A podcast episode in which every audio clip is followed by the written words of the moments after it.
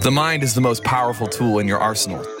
I created this podcast as a daily supplement for you to invest into your thinking. This is your daily Daily Mind Medicine.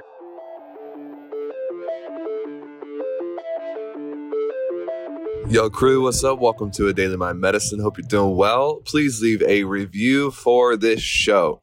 Uh, I'm back in build mode and uh, we're doing some awesome, unique things. Can't wait to share it with you. This fall is going to be a doozy, and I mean that in the best way possible. Um, if you're getting value from this, uh, one of the greatest things that you can do from me is to hop on and leave a review, and then secondarily to share uh, episodes that speak to you with the people in your world, in your crew. Uh, it means the world, and it is um, never taken for granted.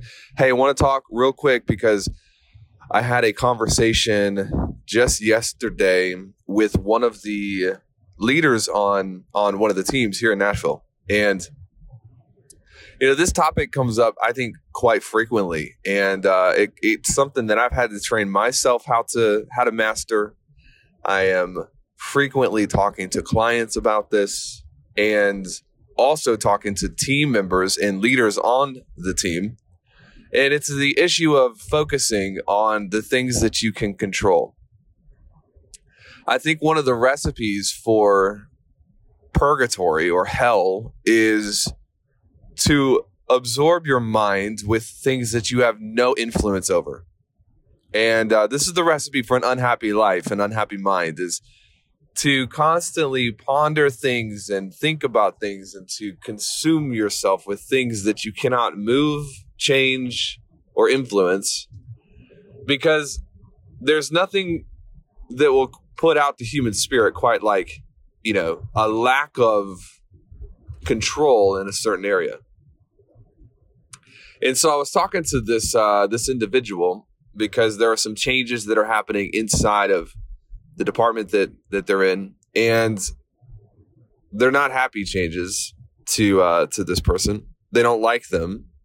They're not excited about them. But ultimately, there's nothing that they can do to change them because it is just a natural change and an evolution that has to happen inside of that department. And the actual change itself is less important. You're probably like, well, geez, now I'm curious. What's the change? It doesn't matter. Like th- this happens a thousand times a day where there's something that changed or something happened or something was, uh, you know, moved around that you don't like, but you couldn't have controlled it even if you knew about it. And now that you do know about it, there's literally nothing that you can do to change it or to mess with it or to undo it. And the un- unhappy truth is that most of us fall prey to spending all of our time being disgruntled about things that we have literally no control over. And is it any wonder that we just kind of coast through life and we're never really moving forward? We're never really we're never really filled up with like all of this life and vision and excitement and momentum. And it's because we're we're wasting the most valuable parts of our mental machine on thinking about all the things that we hate, but we can't do anything to not hate. it's silly.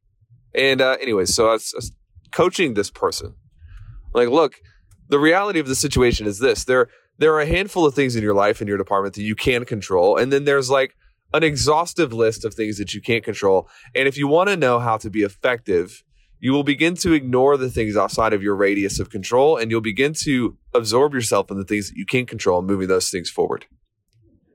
And if in doubt, if you're still like, well, I just wish that I had a way to control this thing, then the fastest way to control the thing itself is to control the way you react to the thing. And so let this just be a lesson for you that as you go about your day or your week or your month or your quarter or your year or your life in general, the greatest power you have over any situation in your life is is how you react to that thing. And the more that we can get ourselves to only exclusively focus on the areas that are within our power to control and influence, the happier we're going to be, the more effective we're going to be, and ultimately the more successful we're going to be as well. Hope that helps. Good reminder for you today. Adios.